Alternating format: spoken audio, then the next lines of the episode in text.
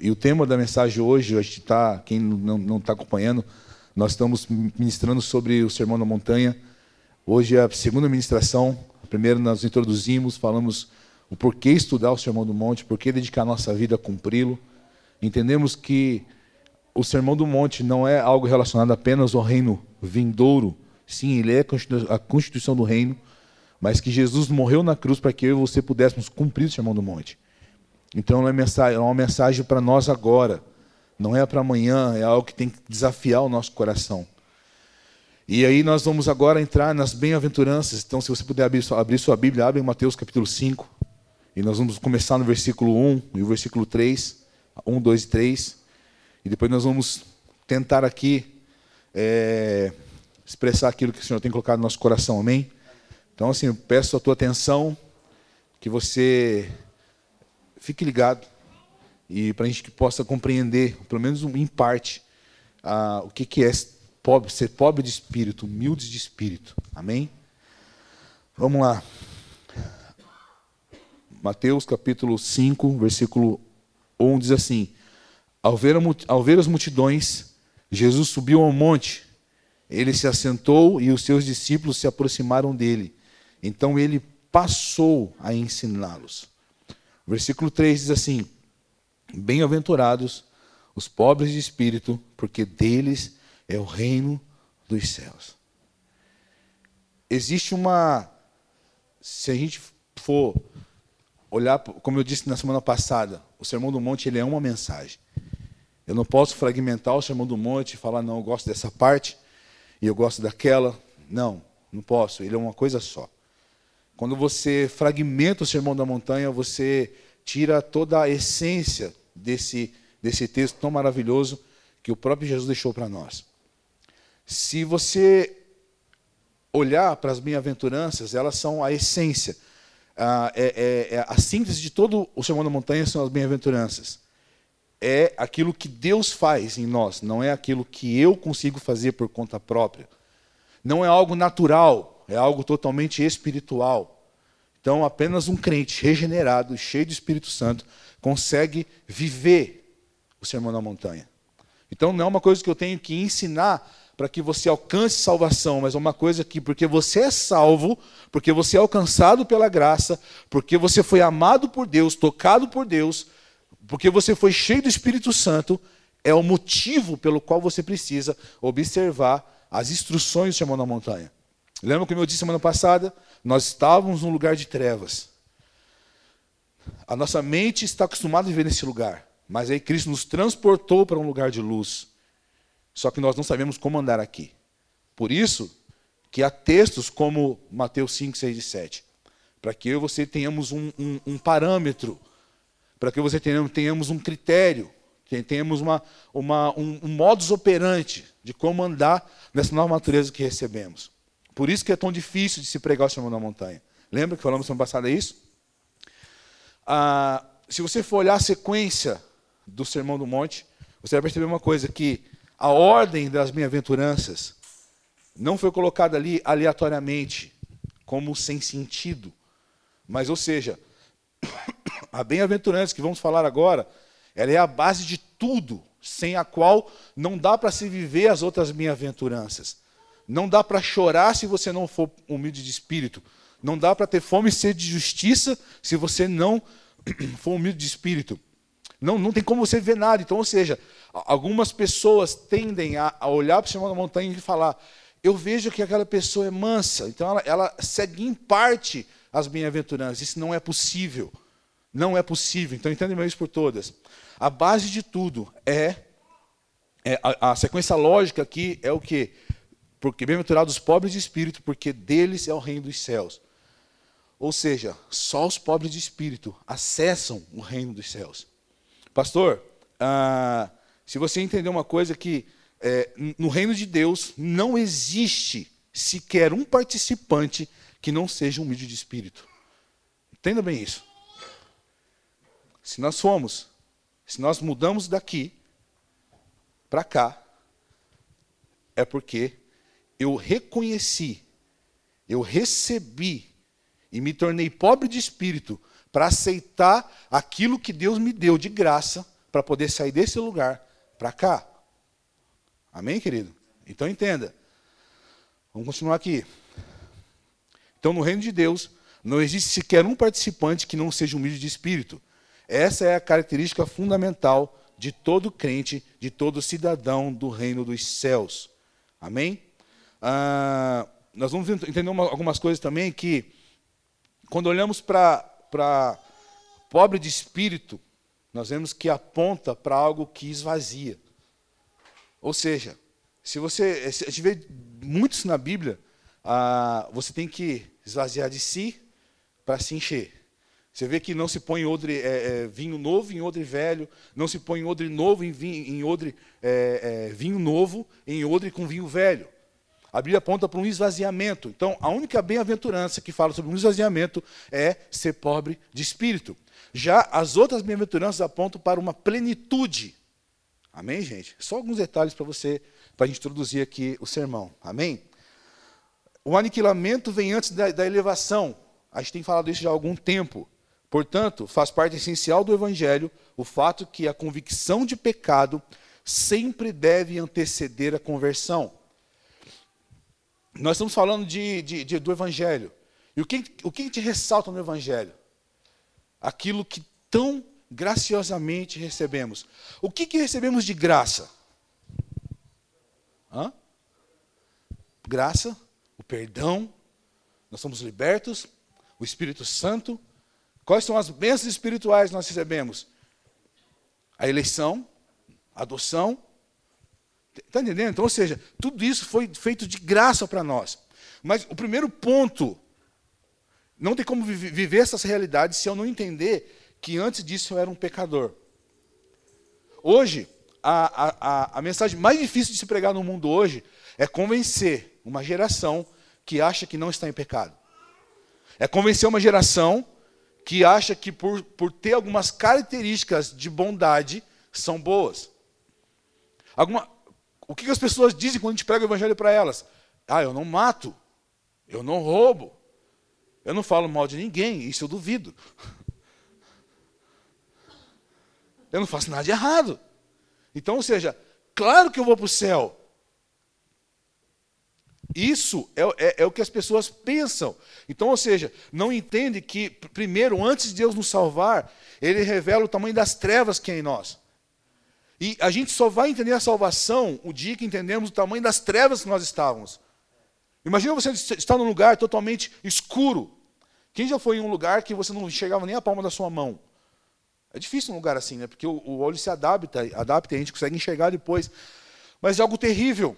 Então, ou seja, Deus quer mostrar o tamanho da nossa incapacidade, o tamanho da nossa. A, a, a, nada que poderíamos. É, não havia nada em nós que poderíamos fazer para mudar essa condição.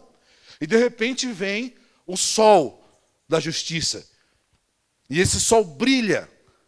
E ele é, ilumina, expulsa todas as trevas, todas as trevas e de repente nos coloca em um lugar de iluminação, de clareza, de vida, de, de, de, de aquecimento, porque é isso que a luz traz. Está me entendendo, querido? Então, ou seja, por isso que Deus aniquila a gente primeiro. No Evangelho, a primeira coisa que temos que entender é o seguinte: que eu sou, não presto. Eu ia falar uma, uma coisa feia aqui que não pode falar no, no púlpito. Eu gosto de falar isso. Vou falar, gente, eu sou um bosta. Eu, eu repenso, depois passo, não tem problema. Eu não sou nada.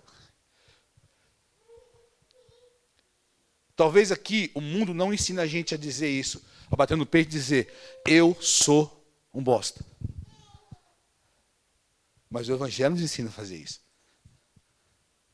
Até o momento que Cristo chega em nossa vida. Aí quando Cristo chega em nossa vida, eu era um bosta, mas agora eu sou filho. Eu era escravo bosta, Agora eu sou livre e não sou mais uma bosta.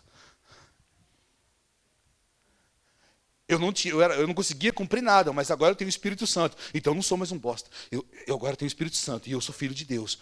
Ah, eu sou eleito. Ele me elegeu antes da fundação do mundo. Nos elegeu nele, antes da fundação do mundo, para que fôssemos santos, irrepreensíveis no amado. Está entendendo, querido? Então, ou seja, é necessário que haja esse aniquilamento, que haja, antes da elevação, Amém? O evangelho de Cristo condena o pecador antes de libertá-lo. Isso é um fator fundamental que precisamos entender. Amém, querido? Vamos lá. Eu tô nervoso um pouco, tá? Vai orando por mim, gente. Vamos lá.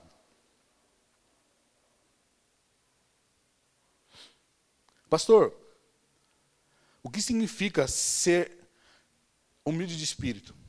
Antes de falar sobre o que é ser humilde de espírito, eu quero falar o que não é ser alguém humilde de espírito. Amém? Para a gente entender melhor. Vamos lá. A gente confunde humildade de espírito com ah, pessoas tímidas. Então preste atenção. Ser humilde de espírito não quer dizer que deveríamos ser tímidos ou fracos ou deveríamos ser retraídos, ou seja, amuado, fraquinho, acovardado. Não, a gente entende e a gente vê uma pessoa assim e fala: eis é uma pessoa humilde. E isso não é verdade. Entenda uma coisa: as qualidades que nós falamos no Sermão do Monte, as bem-aventuranças, não são características físicas, humanas, naturais, elas são características espirituais, entenda isso. Amém, querido? Então, é, ser humilde de espírito não é uma pessoa fraca, não é uma pessoa acovardada, não é uma pessoa retraída. Assim como uma pessoa mansa, não é uma pessoa que é, ai, gente, é bonitinho. A Marica é mansa, se a gente falar assim. O Gilberto é mansinho. O Gilberto é manso demais, gente. Porque ele, ó, ele falou que morde aqui. Não podemos, porque senão a gente vai colocar a, a, as pessoas, a, a, gente não vai ter um, a diferença entre o crente e o ímpio. Amém? Existe uma diferença drástica entre o salvo e o não salvo. E o não salvo, às vezes, tem mansidão, mas a mansidão humana, natural, física, não a espiritual, que é necessário para que, é, é, das bem-aventuranças. Está tá me entendendo? Então, ou seja, um cara humilde, a pessoa humilde, não é, é, é uma pessoa que é fraca, não. Também não é uma pessoa que pratica humildade. Alguém já viu alguém que pratica humildade?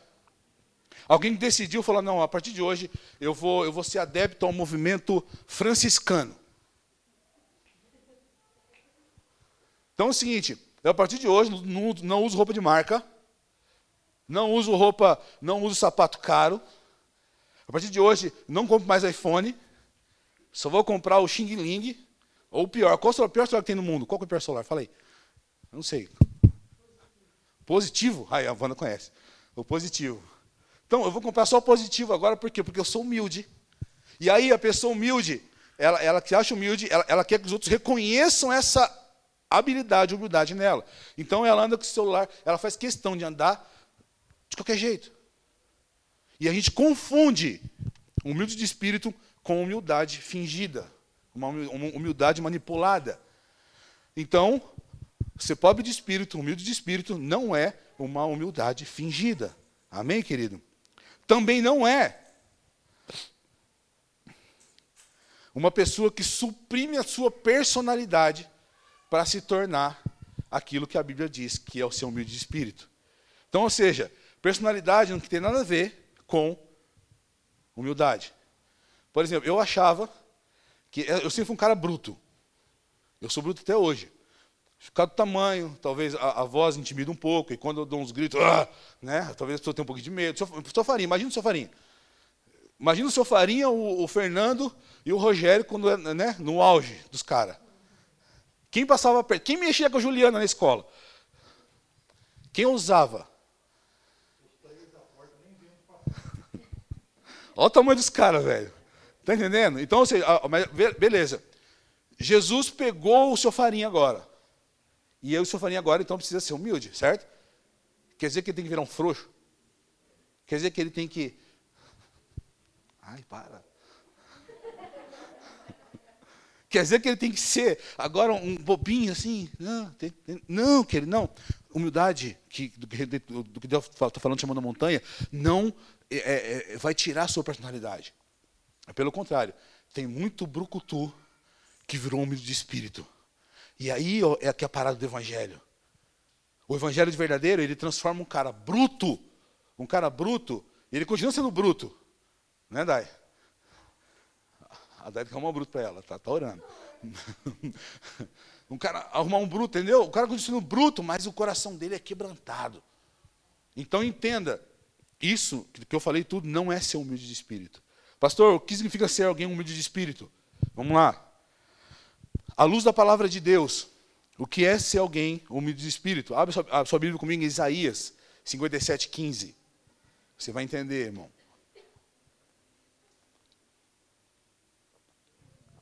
Isaías 57, versículo 15.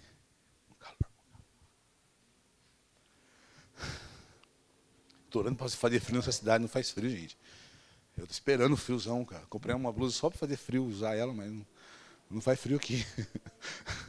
eu vou ter que ir para Jordão, gramado, eu tenho que sair. Vou ter que ir para gramado, irmão, não tem jeito. Vamos lá. Ó, oh, glória, né? Quem achou Isaías 57, 15? O que a Bíblia fala de humildade, do que é ser pobre de espírito, humilde de espírito no Antigo Testamento? Olha o que fala aqui. Porque assim diz o alto e o sublime, que habita a eternidade e cujo nome é santo. Quem é Deus? Habito no alto e santo lugar, mas habito também com o contrito e abatido de espírito. A Bíblia faz menção no Antigo Testamento sobre um abatimento de espírito, sobre aquele que tem um coração contrito, o abatido de espírito. Para o quê? O vivificar o espírito dos abatidos e vivificar o coração dos contritos. Qual é o contrato, qual é o contrário de espírito humilde? Qual é o contrário de ter um espírito pobre, pobre de espírito? Alguém já ouviu falar da palavra jactância? Eu nunca tinha ouvido, não, eu ouvi hoje. Jactância, eu nunca usei essa palavra. Parece a jaca da, da Esther. a Esther fica pedindo jaca o tempo todo, Jane, viu que a menina lá, quando tiver jaca lá, ela, ela fala, oh, uma jaca.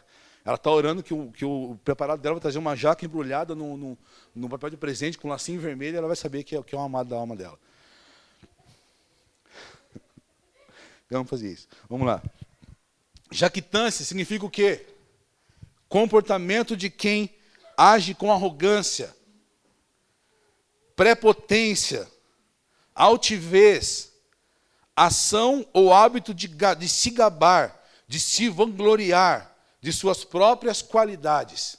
Esse é o contrário do espírito humilde. Falar com jactância, falsa valentia e coragem, conduta de quem faz alarde de uma coragem ou valentia que não possui. Isso é o contrário de espírito humilde. Então, o que é ser pobre de espírito? É ser o contrário do que nós estamos lendo aqui. É ser o contrário de ser jactância de usar de jactância, de ser jaque, não sei como falar isso, de ser um jaca. Está entendendo? É o contrário. Pastor, aonde te encontra isso, irmão? Se você for olhar na Bíblia, você vai ver vários exemplos de pessoas que tiveram um espírito humilde. Quem lembra de Gideão? Juízes capítulo 6, versículo 11. Abre lá comigo, vamos ler um pouquinho de Bíblia e relembrar das histórias dos, dos juízes, dos grandes homens da fé. Estamos entendendo, gente? Vamos lá. Ju, Juízes 6,11 diz assim: quem lembra da, da história, só vou resumir aqui, vamos ler tudo para a gente poder. Então, o anjo do Senhor veio e assentou-se debaixo do carvalho que está em Ofra, que pertencia a Joás, da família de Abiezer. Gideão, filho de Joás, estava malhando trigo no lagar, para o pôr a salvo dos midianitas. Versículo 12: Então um anjo do Senhor lhe apareceu e lhe disse: O Senhor está com você, homem valente. Gideão respondeu: Ah, meu Senhor, se o Senhor Deus está conosco, por que, que nos aconteceu tudo isto? E onde estão todas as suas maravilhas que os nossos pais nos contaram? Eles disseram: O Senhor nos tirou do Egito, porém agora o Senhor nos abandonou e nos entregou nas mãos dos midianitas. Então o Senhor se virou para Gideão e disse: Vá nessa força que você tem e livre Israel das mãos dos midianitas. Não é verdade que eu estou enviando você? Olha isso, olha o que Deus falou, cara, para Gideão. Olha a postura dele. Gideão respondeu: Ah, meu senhor, como livrarei Israel? Eis que a minha família é a mais pobre em Manassés e eu sou o menor na casa do meu pai. Então, mas o Senhor disse: Já que eu estou ao seu lado, você derrotará os midianitas como se fossem um só homem. Preste atenção, irmão.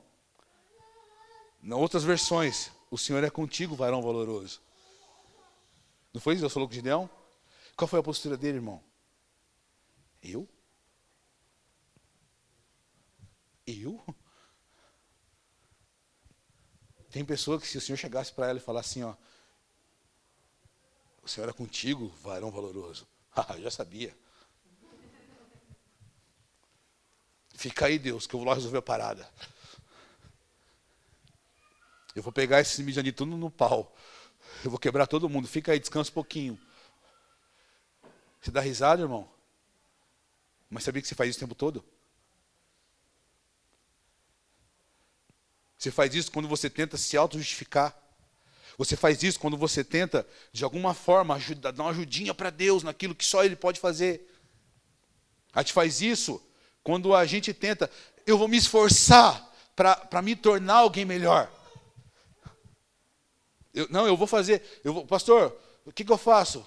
compro um livro lá na banca de, de, de, de, de coach, cheio de palavras de autoajuda. Hã?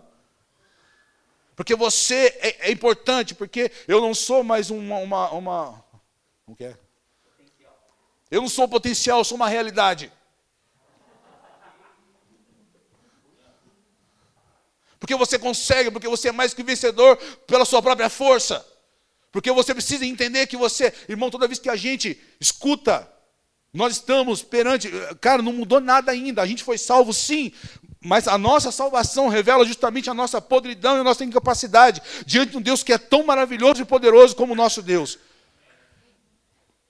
Não tem como a gente continuar sendo arrogante e usar de jactância quando a gente conhece a Cristo, quando eu estou diante de um Deus. E, cara, e, e, e Gideão, ele viu, onde apareceu para ele, o Senhor é contigo, varão valoroso, mas quem sou eu?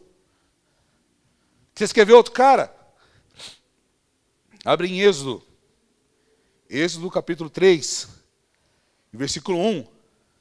Você já conhece todas essas histórias. Mas eu estou querendo que você é, é, releia elas de novo.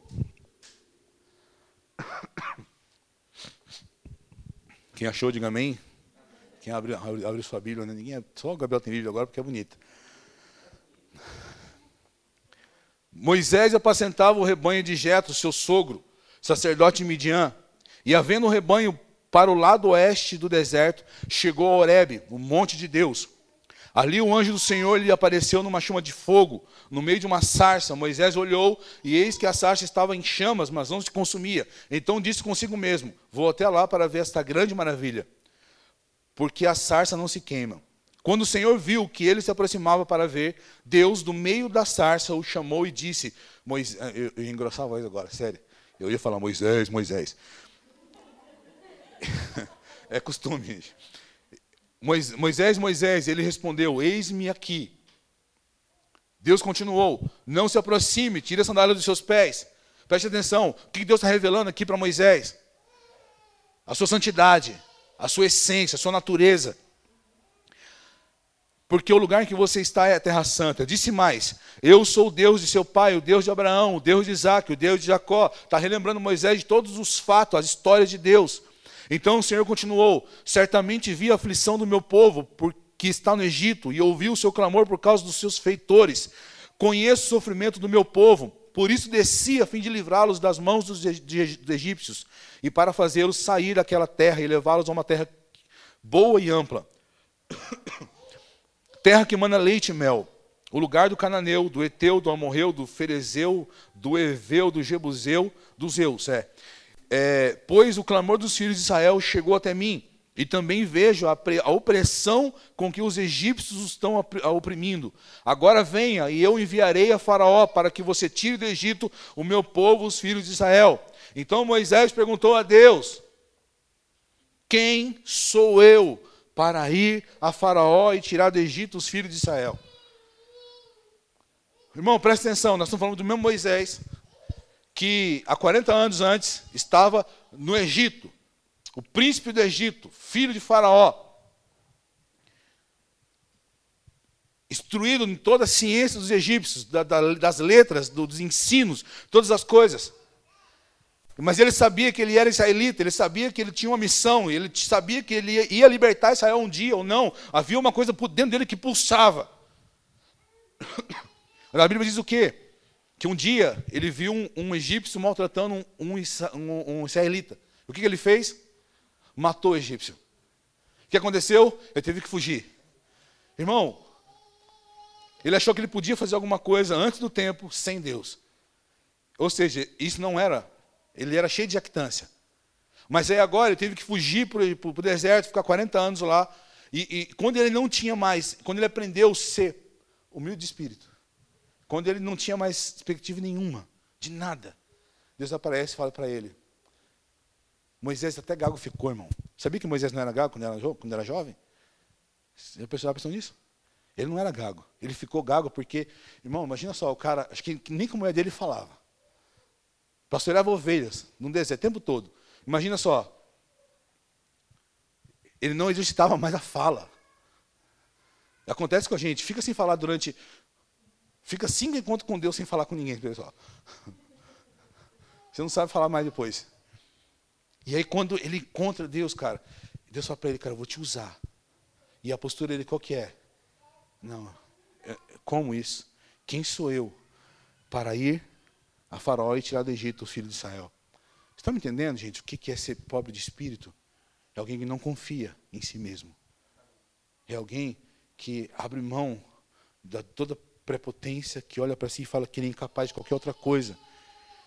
E você vê uma coisa que Isaías 57 se cumpriu na vida de Gideão e na vida de Moisés, ou seja, eu estarei com você, e este será o sinal que eu enviei depois que você tiver tirado o povo do Egito. Eu, eu estou com quebrantado e contrito de coração. Eu estou para vivificar sua alma. Irmão, escuta, não há espaço no meio do evangelho para arrogância. Não há espaço para a nossa vida, não tem como. A nossa vida tem que ser o tempo todo, entender que nós somos dependentes de Deus e sem Ele nada podemos fazer. Irmão, Davi, eu não vou abrir não. Se você for olhar para Davi, você vai ver que tem um salmo que ele diz assim: Quem é o homem para que dele te lembres? Quem é o homem para que o visites? Davi se incomodava, irmão, ele estava incomodado porque quem sou eu? Isso, isso era inacreditável para Davi, isso o deixava atônito. Você já parou para pensar que Deus não desiste de você? Que Deus está o tempo todo, cara, te, te, exortando, te repreendendo, puxando a tua orelha, te ensinando, mostrando para você, chacoalhando a tua vida, acorda. O tempo todo Ele está ele tá insistindo.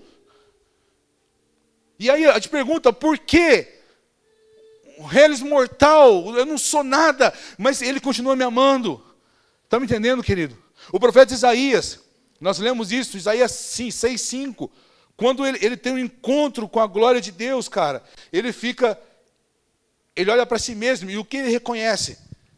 Eu sou um homem de lábios impuros, que habito no meio de um povo de impuros lábios.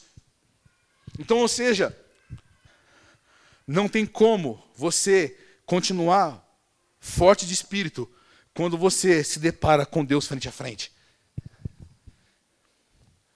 Talvez o mundo nos ensina, não, eu tenho que ser mais forte do que o meu irmão, eu tenho que, eu, eu não posso me sentir inferior a ninguém. Isso é um pensamento até que mais ou menos. Mas quando você olha para a Bíblia, a Bíblia fala o quê? Ninguém pense de si mesmo mais do que o outro. Mas, cara, é, é, às vezes é bom você não ficar se menosprezando e também não se achando menor que os outros. Não, é bom você ter um pouco de autoestima. Mas, biblicamente, querido, entendendo o Evangelho, você não tem lugar para isso. Então entenda, eu não estou falando de você estar frente a frente com a DAI, porque frente a frente com a DAI a gente vai ver o que? Fraqueza nela, é, é, é, é, talvez é, coisas que não agradam, e a gente vai, não tem como competir um com o outro, compete. Mas eu estou falando de Deus, não estou falando de qualquer pessoa. Eu estou falando de nós temos um encontro com a glória de Deus, com a natureza de Deus, com a essência de Deus, tudo que Ele é. O que, que sobra diante de nós perante um Deus assim? A igreja, o evangelho, os evangélicos, a, a religião moderna, ela tirou essa, essa, essa questão. Nós não temos mais reverência. Concorda comigo, irmão? Antigamente o negócio era tenso, era demais. E era absurdo às vezes. Mas hoje, a gente não. não eu, eu, lembro de uma época que, que, pregavam sobre o quê? falavam assim que não podia cantar você para Deus. Isso é exagero. Mas assim, o que adianta eu cantar Senhor aqui, se Ele é você aqui? Agora, quando Ele é Senhor aqui, eu posso falar você aqui. É diferente. Está entendendo? Então, ou seja, é isso que significa ser humilde, de espírito. É essa atitude que são detectadas nas pessoas que são humildes de espírito no Antigo Testamento. Pastor, no Novo Testamento, vamos lá, estou acabando, querido. Não preciso ir longe, eu não, vou ler muito texto, não. O apóstolo Pedro. O apóstolo Pedro, cara, você vê quem era Pedro? Antes, é, é, durante a jornada com Jesus, ele manifestou traços da sua personalidade. E, e o que Pedro era? Impulsivo, arrogante, confiava na sua própria habilidade. Sim ou não? Mas ele teve um encontro com a graça de Deus. E o que Pedro virou? Hã? Ele virou humilde de espírito. Mas Pedro não deixou de ser ousado. Não deixou de ser é, é, é um cara que, que assumiu a liderança da igreja em certo ponto, falando. Ele foi para cima, continuou pregando, morreu não como Cristo, porque ele não aceitou essa morte, morreu de cabeça para baixo, a cruz virada. Por quê, irmão? Porque ele não era digno da morte igual, igual, igual, ao do mestre. Está entendendo? Então, ou seja, Pedro ele era humilde, ele se tornou humilde. Se você vê, quando ele encontra Jesus, quando Jesus encontra ele, ele estava pescando. O que, que ele fala lá em Lucas 5,8, se não me engano? É esse mesmo, Lucas 5,8. Vendo isso, Simão Pedro prostrou-se aos pés de Jesus, dizendo: Senhor, afasta-te de mim, porque sou pecador. Quando? Quando ele viu que Jesus é, pediu para ele pescar, jogar rede num lugar, a rede cheia de peixe, ele reconheceu a grandeza de Deus. Deixa eu perguntar, irmão, você reconheceu já a grandeza de Deus? Você já reconheceu a glória de Deus? Amém? Vamos lá. Outra pessoa, apóstolo Paulo. Se você for olhar no Novo Testamento, você vai ver que Paulo, irmão, quem era Paulo?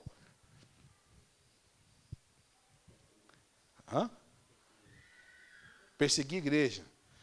Mas quando ele fala que ele tinha motivo para se gloriar, mas ele não se gloriava. Por quê? Porque ele era ele era benjamita, ele era, se não me engano, fariseu segundo a lei. Ajuda aí, Gabriel. Cara, ele era o cara. Ele foi criado aos pés de Gamaliel. Ou seja, irmão, o apóstolo Paulo era o cara, mas ele, ele teve um encontro com Cristo. Quando? Quando ele estava naquele cavalo, indo para Damasco, perseguir os cristãos. Ele teve um encontro, e ele, Saulo, Saulo, por que me persegues? Dura para ti recalcitrar com dos aguilhões.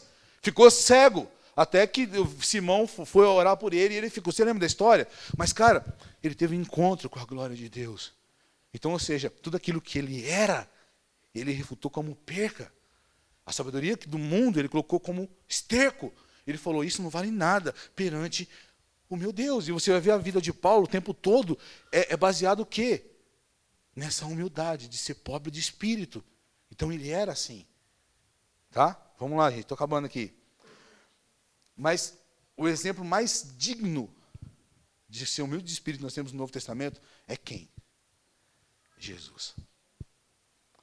Irmão, Jesus, vamos lá, ele, sendo Deus, não teve por usurpação ser igual a Deus. Ele se esvaziou de si mesmo, abriu mão da sua glória, se tornou homem. Romanos 8,3 diz que na semelhança de carne pecaminosa. Então, ou seja, irmão, ele era igual eu e você, mas também ele era Deus. Ou seja, ele não quis, embora continuasse sendo igual a Deus, não se aferrou às prerrogativas da sua identidade. E ele se humilhou.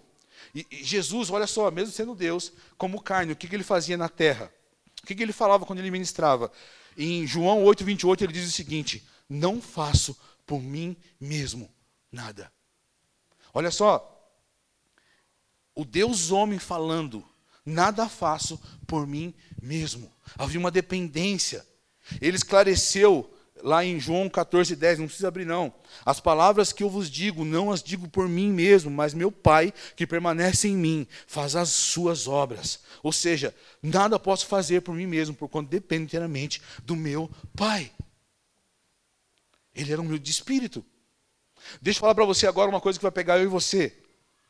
Você sabe aonde que você encontra a maior característica da dependência e do pobre de espírito que Jesus era? Sabe quando, quando, quando era? Quando ele se retirava para orar.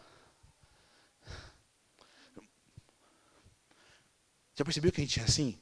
Olha só. Eu entendi o Evangelho. Eu entendi a graça. Sou filho de Deus agora. Sou eleito. Opa, escolhidão. Não sou mais escravo do pecado. Vem, pecado. Só que eu não oro.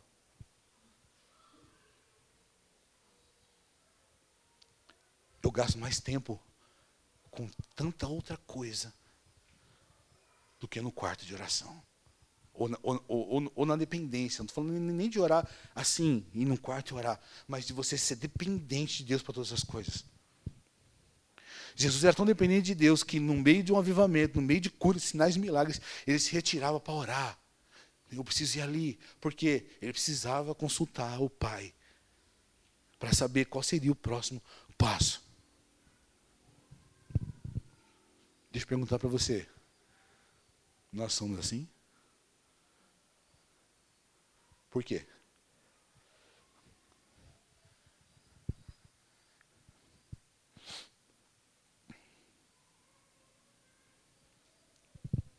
As qualidades que nós estamos falando aqui de ser pobre de espírito, elas apontam para a completa ausência de orgulho pessoal, para a completa ausência de segurança própria ou autodependência ela indica a consciência de que nada representamos na presença de Deus e sem Ele nada podemos fazer.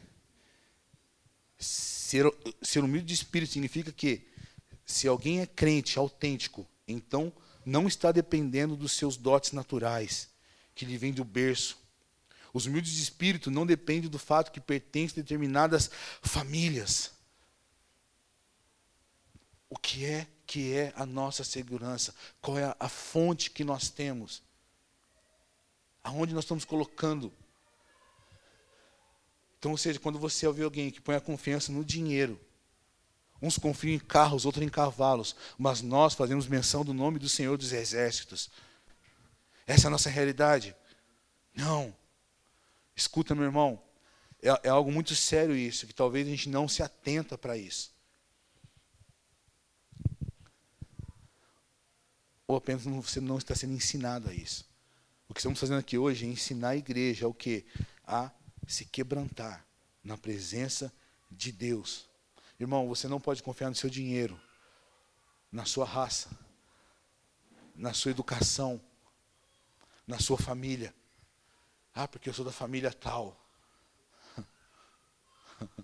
Já vi gente assim. Ah, porque eu sou da família Garcês. Tem, tem um monte de Garcês aqui, ó. Garcês, Garcês, Garcês. Na minha época era assim. Ah, eu, eu lembro que tinha uma guerra dos Ribeiro, Garcês. Eu sou da família Azevedo, irmão do, do, do Azevedo lá. Me ensinaram a confiar no Damascena. Tatu Damasceno nas costas. Não, não vou tatuar Damasceno nas costas.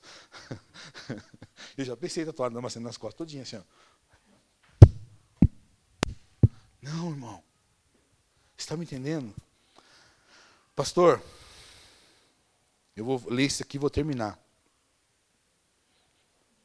Como é que alguém se torna humilde de espírito? Deixa eu perguntar. Alguém quer ser humilde de espírito aqui? Alguém quer ser humilde? Hã? Levanta a mão. Se alguém quer ser humilde de espírito.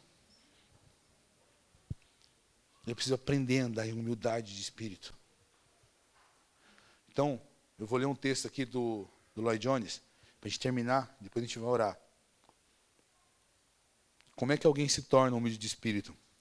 A resposta a essa indagação é que não olhemos para nós mesmos e nem comecemos a tentar fazer as coisas por nossas próprias forças. Esse foi o erro colossal de muita gente. Em seu desejo de realizar tal feito, pessoas pensavam: preciso evitar o convívio da sociedade, sacrificar a minha própria carne e fazê-la sofrer privações. Não, isso não é verdade. Ah, a única maneira de alguém tornar-se humilde de espírito é voltando os olhos para Deus. Preste atenção, querido. Leia o grande livro que fala sobre Deus. Examine a sua lei. Verifique o que Ele espera de nós. Imagine-se de pé diante dele. Ser humilde de espírito, por semelhante modo, é contemplar ao Senhor Jesus Cristo, vendo-o conforme Ele é, descrito nos Evangelhos. Quanto mais assim fizermos, tanto mais compreenderemos a reação dos apóstolos, que ao contemplar a Jesus Cristo a qualquer, e qualquer coisa que ele acabara de realizar, exclamavam: Aumenta-nos a fé.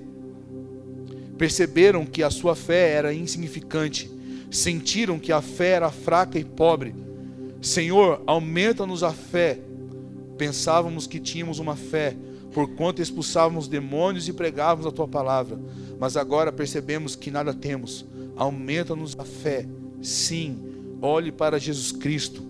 E quanto mais você fixar nele os olhos, tanto mais você sentirá nulo em si mesmo.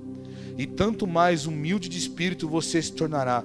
Olhe para ele, continue olhando para ele. Volva-se para a experiência dos santos. Considere os homens que mais plenamente foram cheios do Espírito Santo e usados nas mãos de Deus. Porém, acima de tudo, olhe novamente para Cristo e então você nada terá de fazer por si mesmo, pois tudo já terá sido feito. Realmente você não pode volver os olhos na direção de Cristo sem sentir sua absoluta pobreza e nulidade. Você está entendendo isso, querido? Existe um segredo para a gente poder mudar a nossa vida. Se tornar pobre de espírito é olhar para Jesus, olhar para Ele, olhar para a cruz. Essa semana, eu lembro que eu, eu tinha um irmão. Ele morreu com três tiros. Todo mundo sabe dessa história, muito tempo já. Toda vez que eu chegava perante ele, quando eu ia visitar ele, falar: Marcelo, vamos, vamos para a igreja, sai dessa vida. Ele chorava toda vez que me via. E ele chorava por quê? Porque ele falava: Eu não consigo ser igual a você. Porque ele me achava muito bom. Você consegue, irmão, eu não. Não. Mal ele sabia, irmão, que eu era pior do que ele. Eu lembro até hoje que eu falava: Não, Marcelo, você consegue, cara. Você consegue.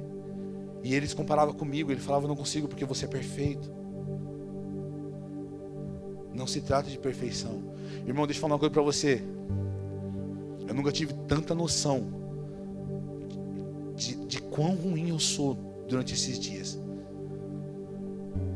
Eu nunca tive noção tão clara da minha natureza pecaminosa como eu tenho nesses dias. Eu nunca me senti tão tão insignificante como eu tenho me sentido nesses dias. E por quê, pastor?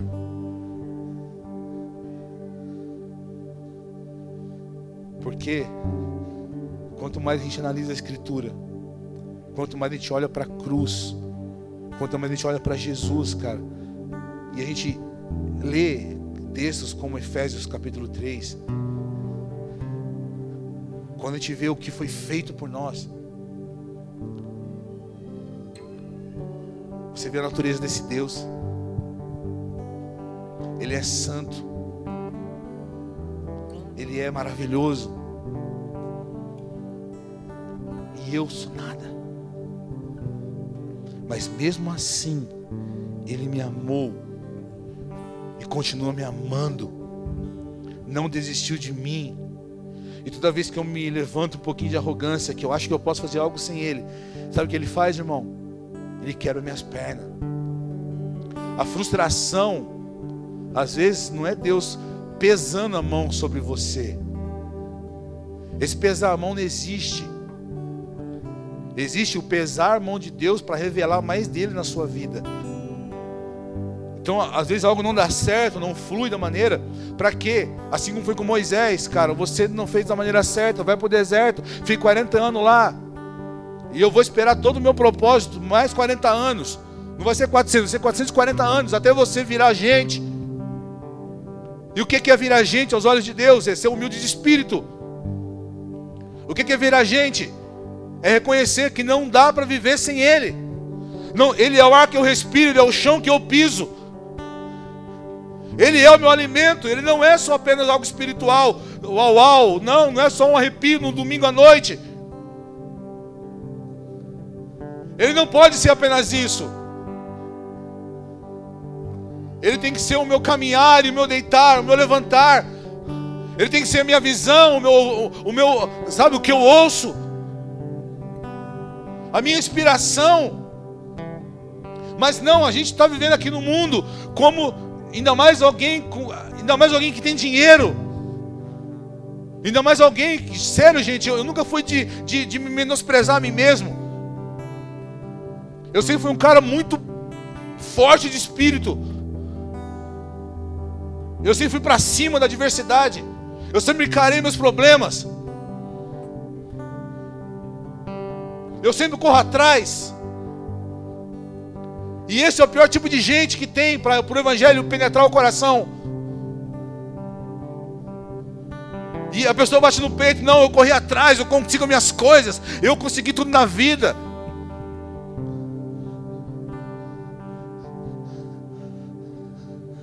Quantos se identificam com isso?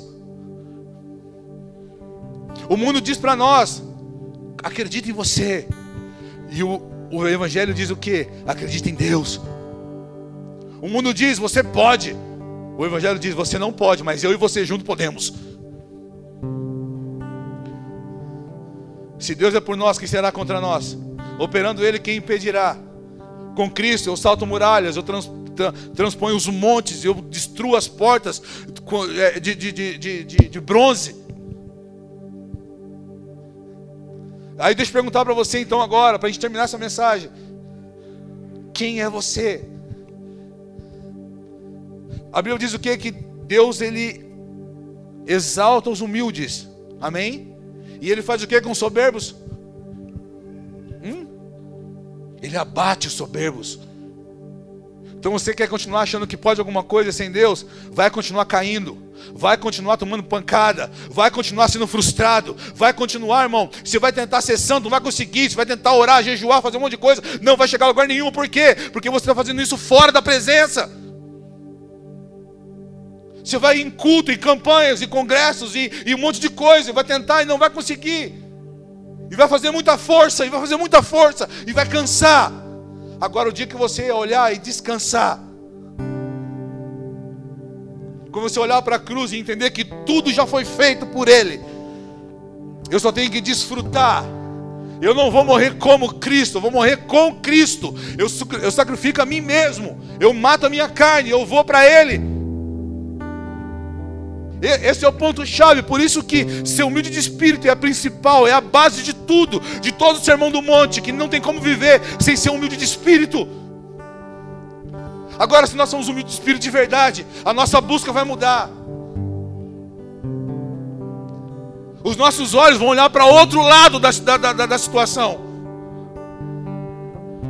vão olhar para Ele vão olhar, buscar as coisas que são de cima, não as da terra. Nós estamos embriagados com um monte de coisa dessa terra. Nós estamos buscando prazeres externos o tempo todo. A gente está viciado nisso.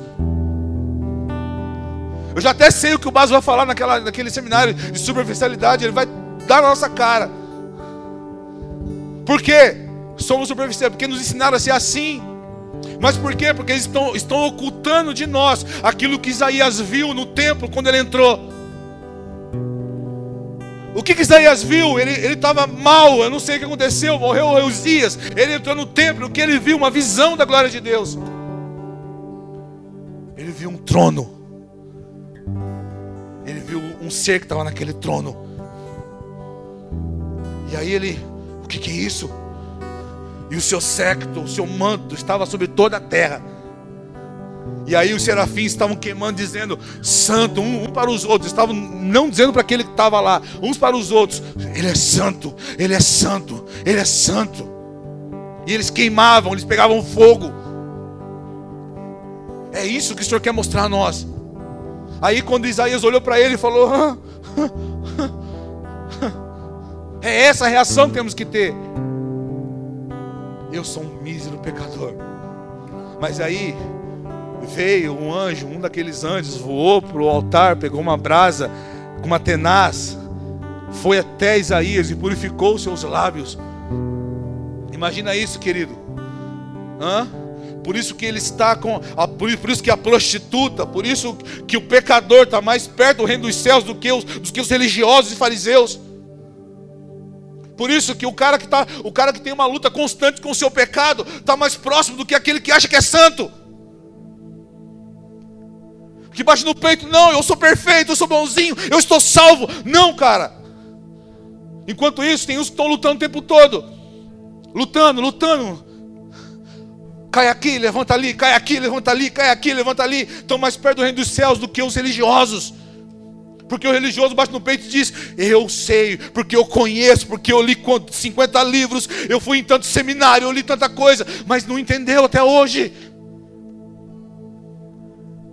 Deus está quebrando a nossa jactância. Ele está quebrando a nossa jactância e dizendo para nós aqui: vocês não são